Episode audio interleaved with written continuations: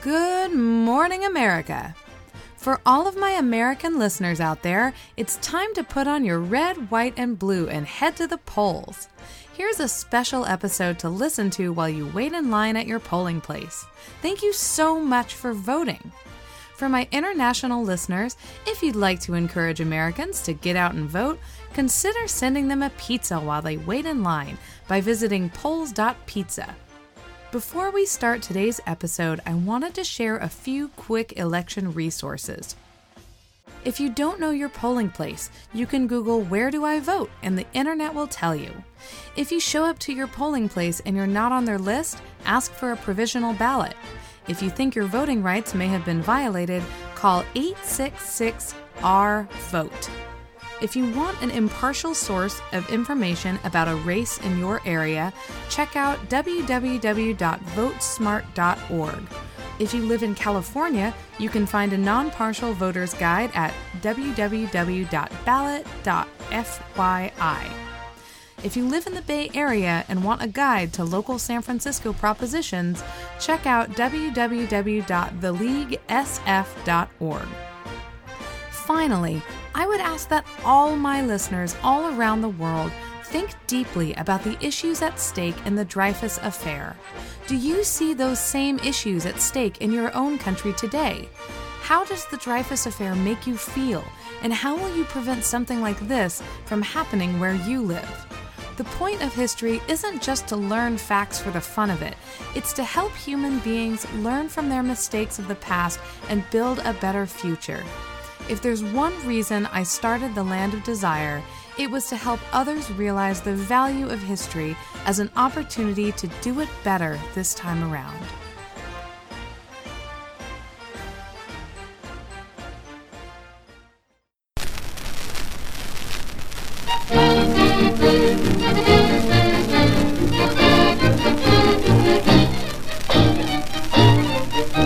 Amusez-vous,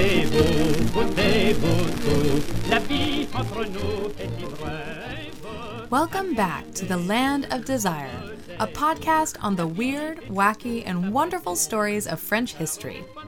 In this episode, we'll continue our series on the Dreyfus Affair, an epic tale of espionage, conspiracy, and political cover up which rocked the nation of France for half a century.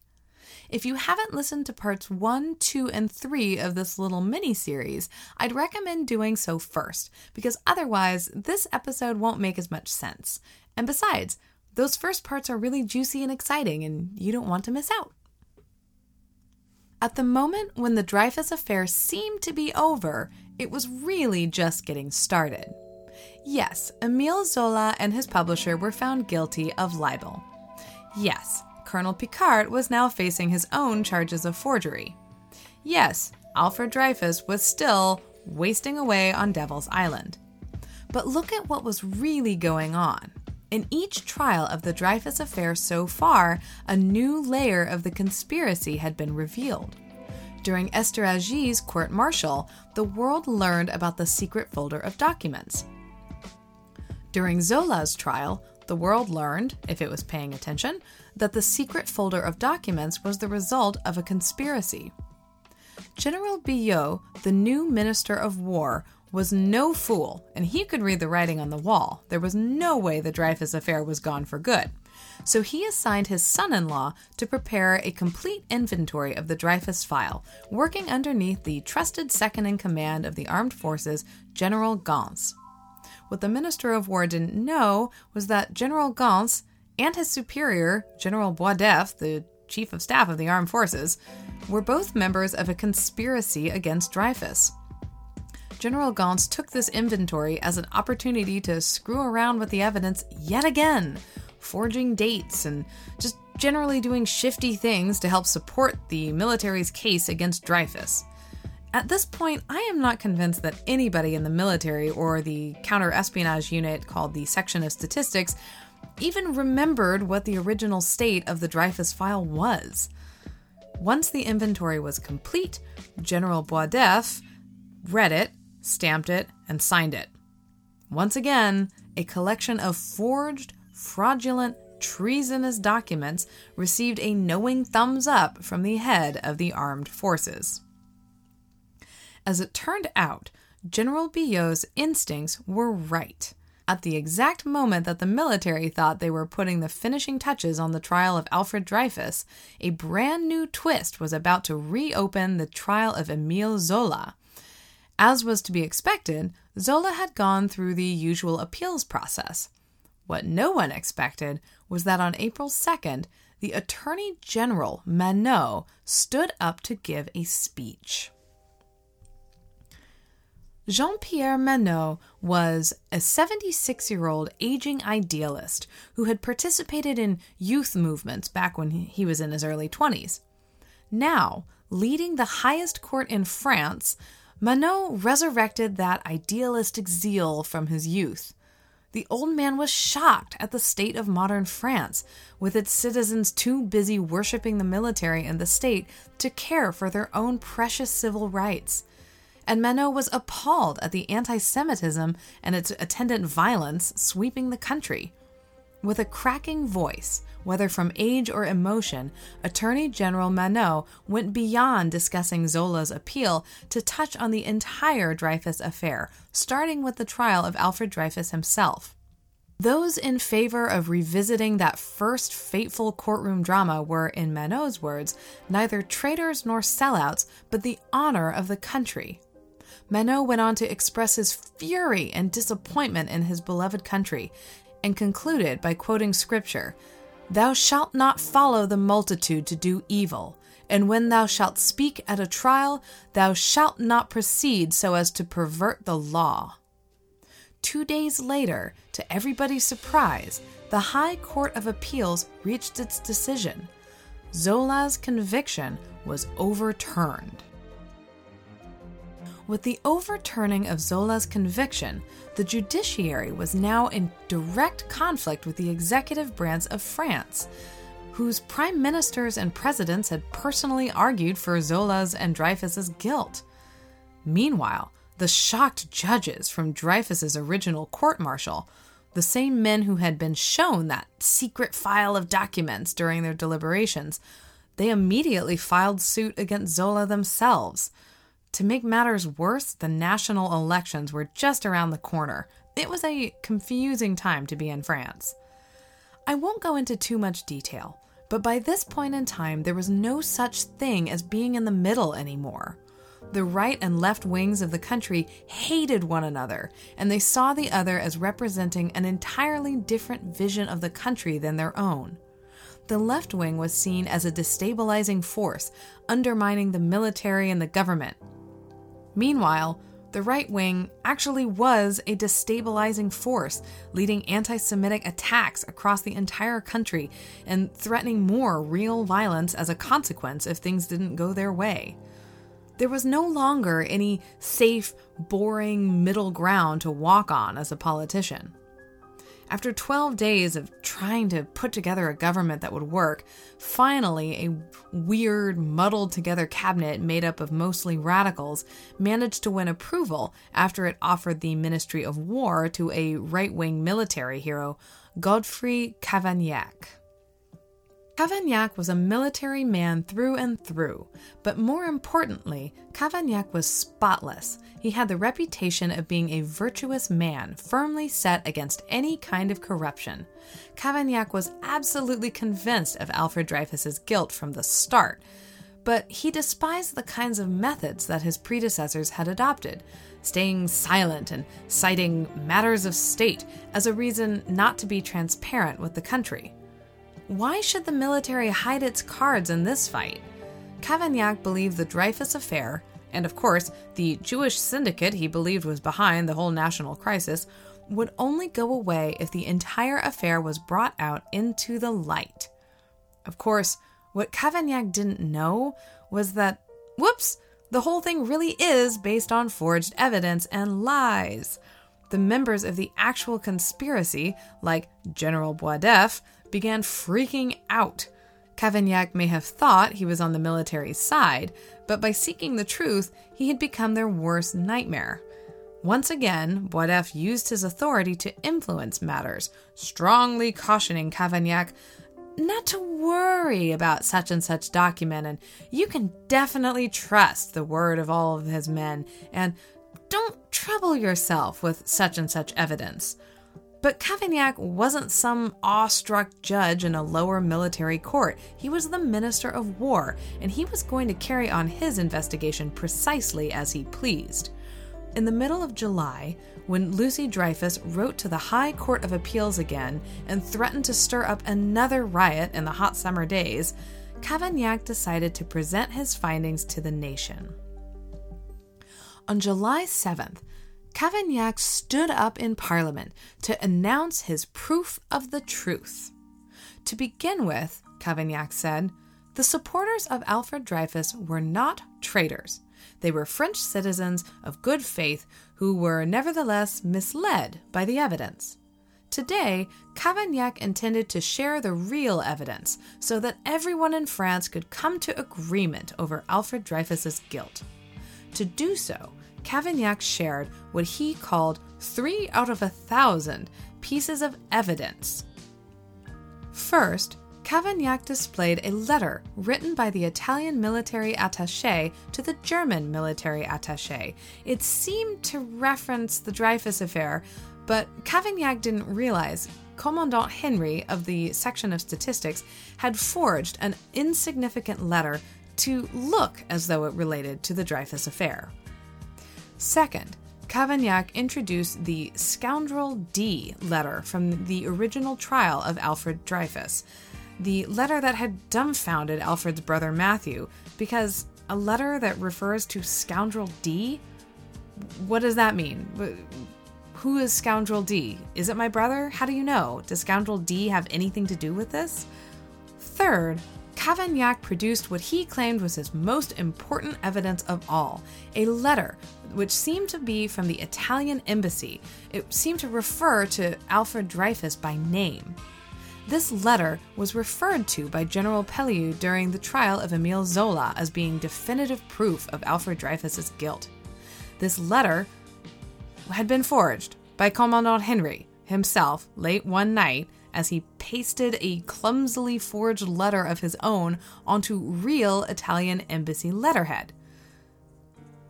Commandant Henry had not bothered to make sure that the graph paper of the different sections of the document lined up properly, but I guess Cavaignac didn't look very closely before he held up this letter as his ultimate trump card in front of the entire nation.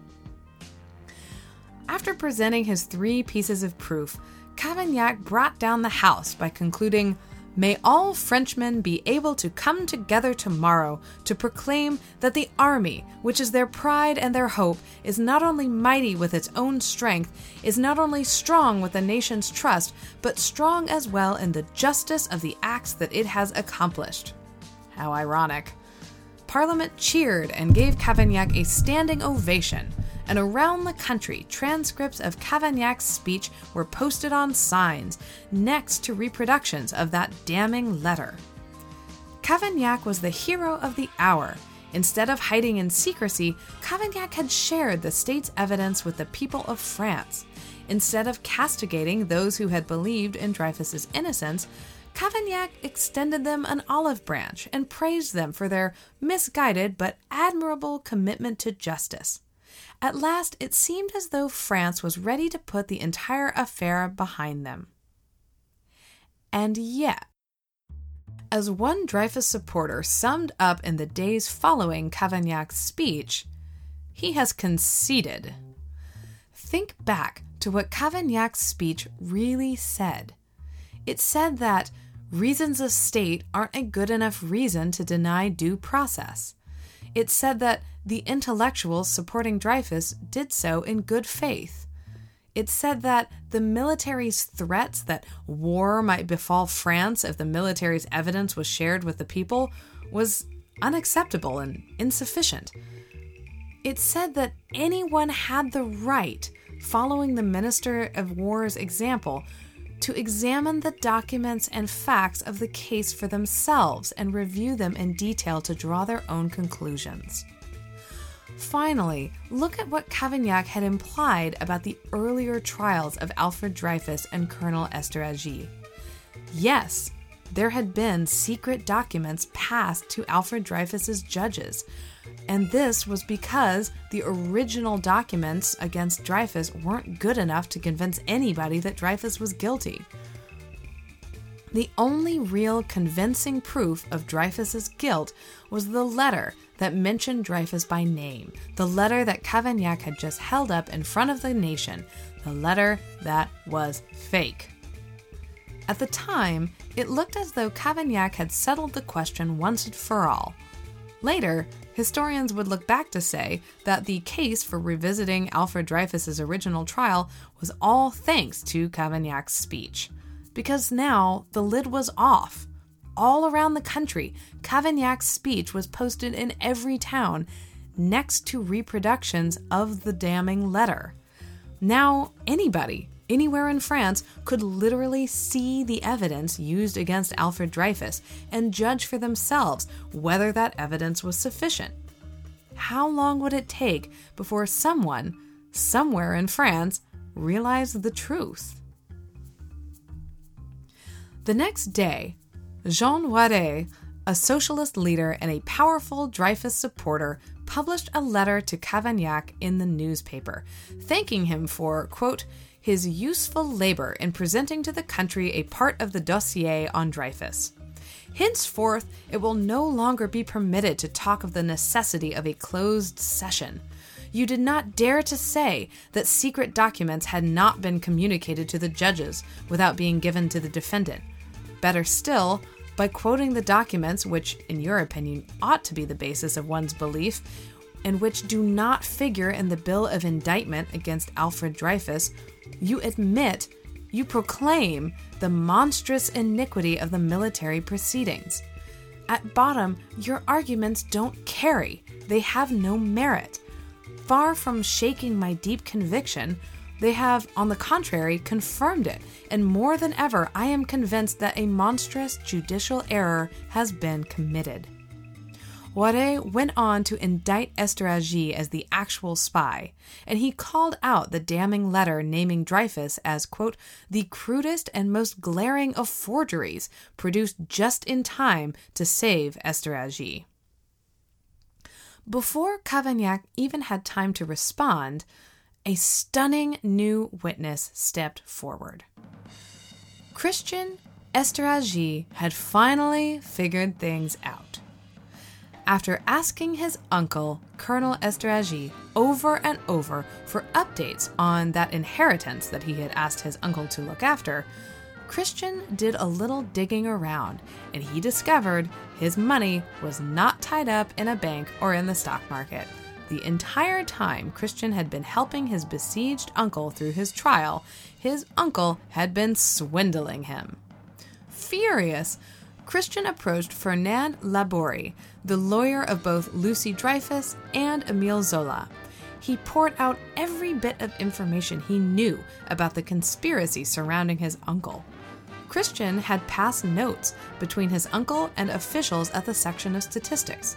He had helped arrange secret meetings between his uncle and those officials. Above all, Christian revealed his uncle's idiotic blackmail letters to the President of France, in which Colonel Esterhazy had originally demanded that his name be kept out of the papers or else he'd publish embarrassing military documents. Meanwhile, in a stroke of complete luck, while Christian and Fernand Labori were arranging the transfer of that damning evidence against Esterhazy, another long forgotten figure reappeared. One of the judges in the original court martial against Esterhazy had finally been convinced that some of the evidence Esterhazy had turned over was fake. This judge had just received proof of that fact. This minor judge ordered the arrest of Esterhazy just before Christian Esterhazy and Fernand Labori were about to order the same thing. So there's a lot of people in France chasing after Colonel Esterhazy. Meanwhile, Cavaignac was prepared to arrest Colonel Picquart as payback for insinuating that those precious three pieces of evidence were false. on trumped up charges that Picquart had illegally shown top secret evidence to his lawyer while Picquart was investigating whether or not Dreyfus was guilty. Colonel Picquart was arrested and sent to La Santé prison, where he sat just a few jail cells down from the newly arrested Colonel Esterhazy. Within just a few weeks of Cavaignac's triumphant speech to the nation, everything had fallen apart. Esterhazy was in jail for forging evidence. Colonel Picquart, who wanted Esterhazy in jail, was also in the same jail, suspected of forging evidence against Esterhazy. Picquart filed a lawsuit against Commandant Paty de Clam of the Section of Statistics for forging evidence against him. General Boisdeffre decided it was time to get sick and take a leave of absence. His second in command started feeling under the weather too.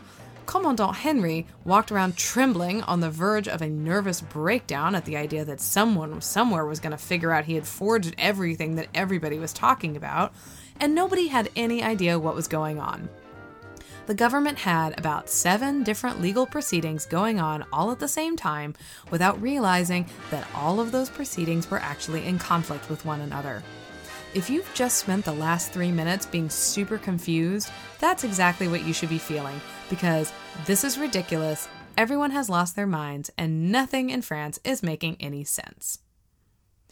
In the meantime, while all of that nonsense is going on, it's time for Emile Zola's new libel trial to come to court. Emile Zola and his lawyer, Fernand Labori, decided that they had one last card to play.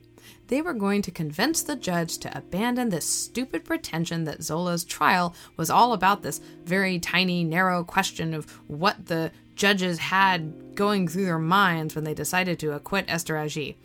Instead of discussing this very tiny question, let's discuss the whole thing. Let's talk about the whole Dreyfus affair, starting from the discovery that there was a spy in France. No, there's no way the judge is going to open up that can of worms. He told Zola, nope, we're sticking to this teeny tiny narrow window. Once Zola realized that the trial he wanted was actually just going to be another farce, he stood up from the defendant's bench and he walked out of the courtroom, while the judge was sentencing Zola to a year in prison, Emile Zola packed his bags, got the heck out of Dodge, and set up a new life in a small hotel just outside London under the name Monsieur Pascal. In the midst of all of these insane, conflicting court cases, while an internationally renowned criminal is escaping the country, the Minister of War, Cavaignac, appears to have had a wee bit of a mental breakdown. Remember when he made his speech just a few weeks ago and he acknowledged that Dreyfus's supporters were acting on their own moral compass and really ought to be commended for their commitment to French ideals? Yeah, that's over now. On August 11th, a few weeks after Zola had packed his bags and fled the country, Cavaignac attended a state dinner at the Prime Minister's home. In front of the assembled cabinet, Cavaignac revealed his great plan for France. He was going to do away with all ideas about jurisdiction and bring all the leaders of the Dreyfus movement in front of the High Court of France on suspicion of plotting against the state. This group would include the former Vice President of the Senate, Scheurer Kestner, the former Ministers of Justice, Picquart's lawyer, Picquart himself, the leading newspaper publisher and politician Georges Clemenceau, anybody in Parliament who disagreed with Cavaignac, and of course, Emile Zola and Matthew Dreyfus. Much to his surprise, Cavaignac's grand plan was met with a really awkward silence. The Prime Minister put down his fork and basically said, No, we will not be doing that. Hard pass. Cavaignac probably felt a little better the next day when Esterhazy was released from prison uh, that brave little magistrate who could, it turned out, could not, uh, and that case was thrown out. So Esterhazy was free, Picquart was in prison, members of the conspiracy are sweating through their shirts, and Zola, the great champion of justice, lives across the sea. As Zola wrote back home, you would not believe the horror aroused in me by the echoes coming my way from France. We can no longer depend on the system of justice. My only hopes now are with the unknown, the unexpected. We need a lightning bolt falling from the sky. On August 13th, the day after Esterhazy had been released from prison, Captain Louis Cuignet picked up his magnifying glass. His boss, the Minister of War, Cavaignac, had been rattled by accusations that the evidence he had presented to Parliament was false, and Cavaignac had asked his trusted subordinate to investigate all of the documents closely. Late that night, Captain Cuignet held the damning letter from the Italian military attaché Panizzardi to the German military attaché Schwarzkoppen up to the light. This crucial letter, which actually mentioned Dreyfus by name, the only proof that Esterhazy wasn't the real spy, the letter which had been personally vouched for by the chief of the armed forces himself, General Boisdeffre, the letter on which Cavaignac's whole argument depended, the letter which had been reproduced on posters all around the country, looked a little funny. All of a sudden, Cuignet saw it. The lines of the graph paper didn't match up. In fact, though the public wouldn't have been able to tell from the black and white posters all around the country, the lines of the graph paper weren't even the same color. The letterhead and the signature were blue gray, and the body of the letter was purple. Obviously, somebody had pasted together two different documents. This was the letter that Commandant Henry claimed to have fished out of Madame Bastian's sack of scraps collected at the German embassy. This was the letter supposedly tossed in the trash by the German military attaché Schwarzkoppen. At that moment, all became clear to Captain Cuignet. If this letter was a forgery, then the officer who claimed to have found it, Commandant Henry, was a liar. Worse yet, that meant that Esterhazy probably really was the spy, since every bit of evidence besides this letter had pointed that way originally. Worst of all, it meant that Cuignet's boss, Minister of War Cavaignac, had staked his entire reputation on a piece of false evidence and then sent copies of that evidence all over the country. Poor Captain Cuignet had to be the bearer of some seriously bad news. If we take a moment to remember episode 2, another officer had once found himself in this same position. Years earlier, Poor, forgotten Colonel Picquart had approached the heads of the military and he had told them the same thing that the evidence against Dreyfus was fishy. His military superiors had told him at the time if you do not say anything, no one will know. This time, however, the reaction to Captain Cuignet's discovery was different. Despite the fact that only 48 hours earlier, Cavaignac was dreaming up a plan to denounce the entire Dreyfus cause in front of the highest court in the land, despite the fact that Cuignet's evidence would be incredibly embarrassing to Cavaignac's reputation, not once did Cavaignac hesitate about doing the right thing. Cavaignac was careless, and he was maniacal, but true to his reputation, Cavaignac was never corrupt. A few days after Captain Cuignet's discovery, Colonel Esterhazy received a note asking him to appear before a military investigatory board. Esterhazy lost it. The other shoe was about to drop. Packing his bags, Esterhazy was in the middle of checking the train schedule when his mistress caught him in the act. His mistress was furious, screaming at him and shaming him as a coward and a scoundrel, and Esterhazy decided to put off his escape. In some ways, her scolding is responsible for everything that was about to follow. Minister of War Cavaignac, lied to by the section of statistics, misled by the head of the military, was determined to get to the bottom of this himself. Colonel Esterhazy himself was a pretty slippery character, and he claimed I was just asked to do the dirty work of the military, and now I'm being set up to take the fall for them. Esterhazy was discharged from the army, basically considered a pawn of these military superiors by Cavaignac. But Cavaignac focused on what the hell the section of statistics and the military were up to.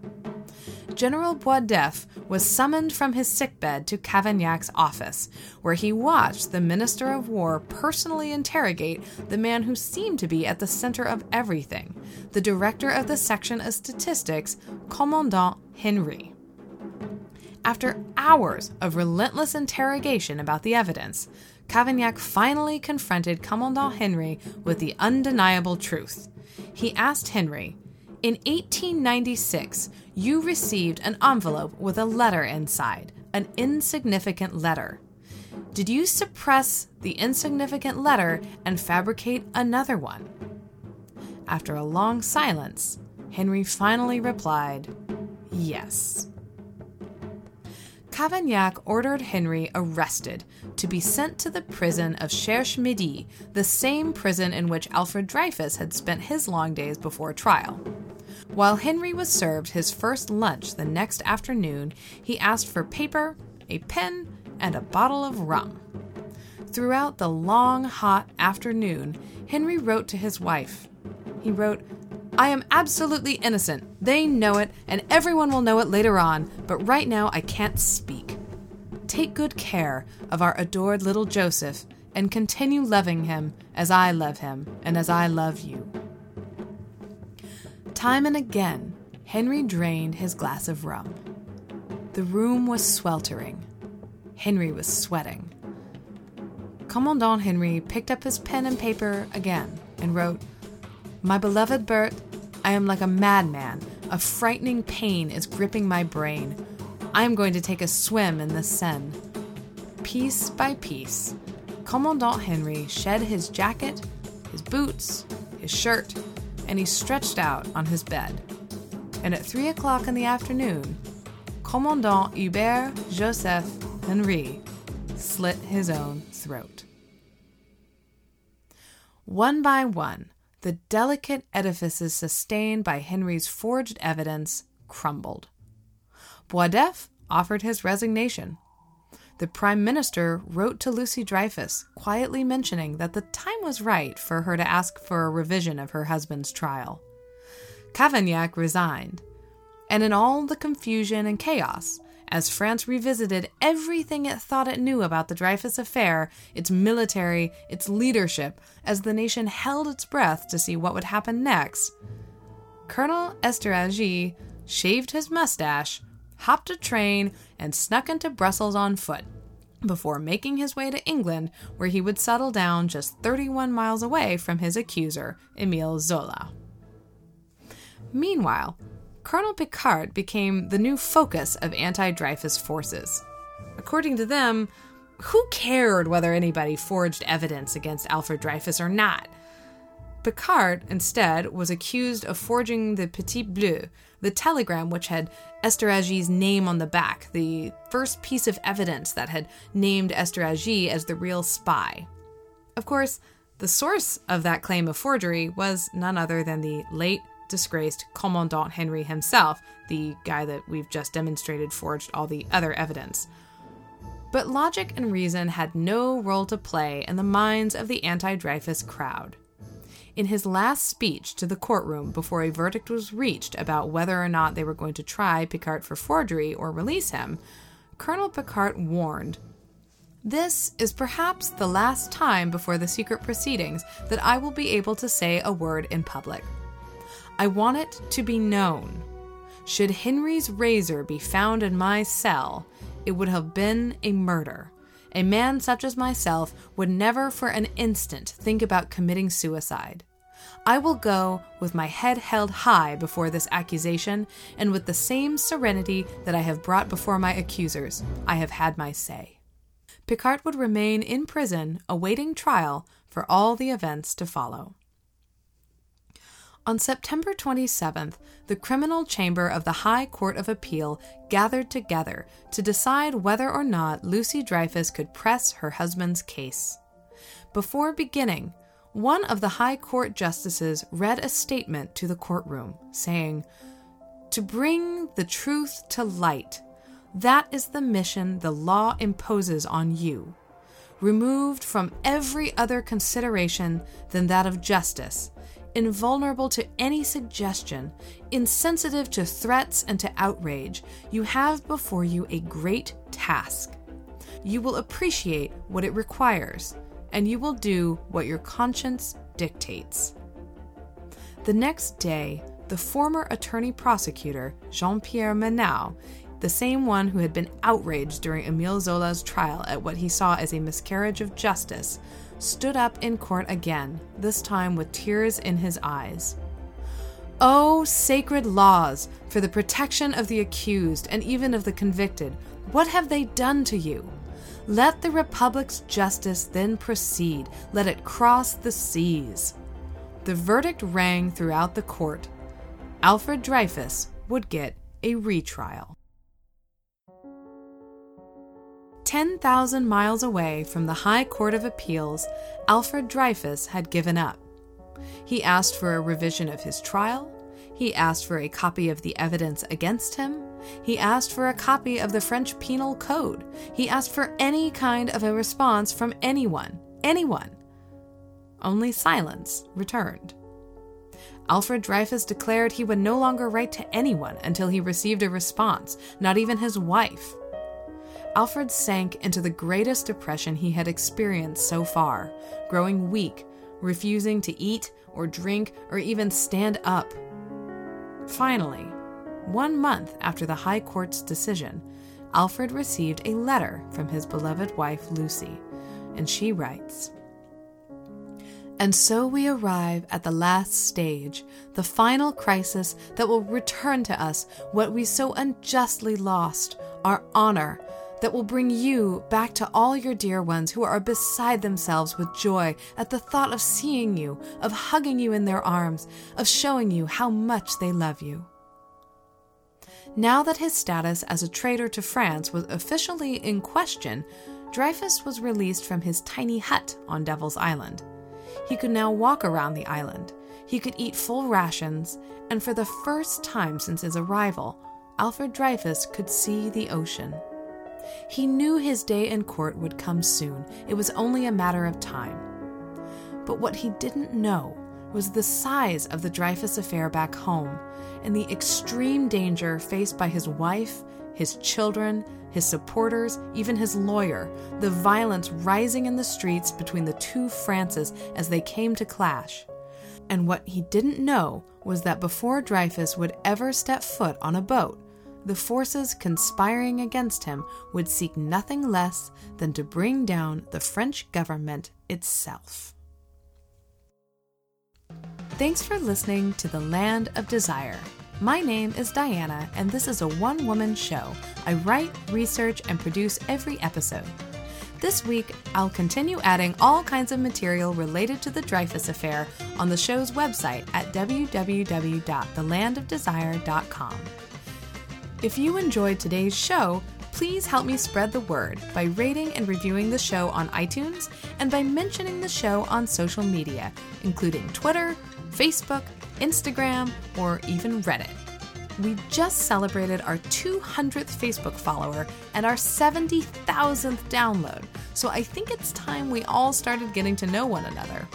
In the weeks to come, I'll be adding more discussion questions and interesting French history content to the Land of Desire's Facebook page, so do drop by and say bonjour.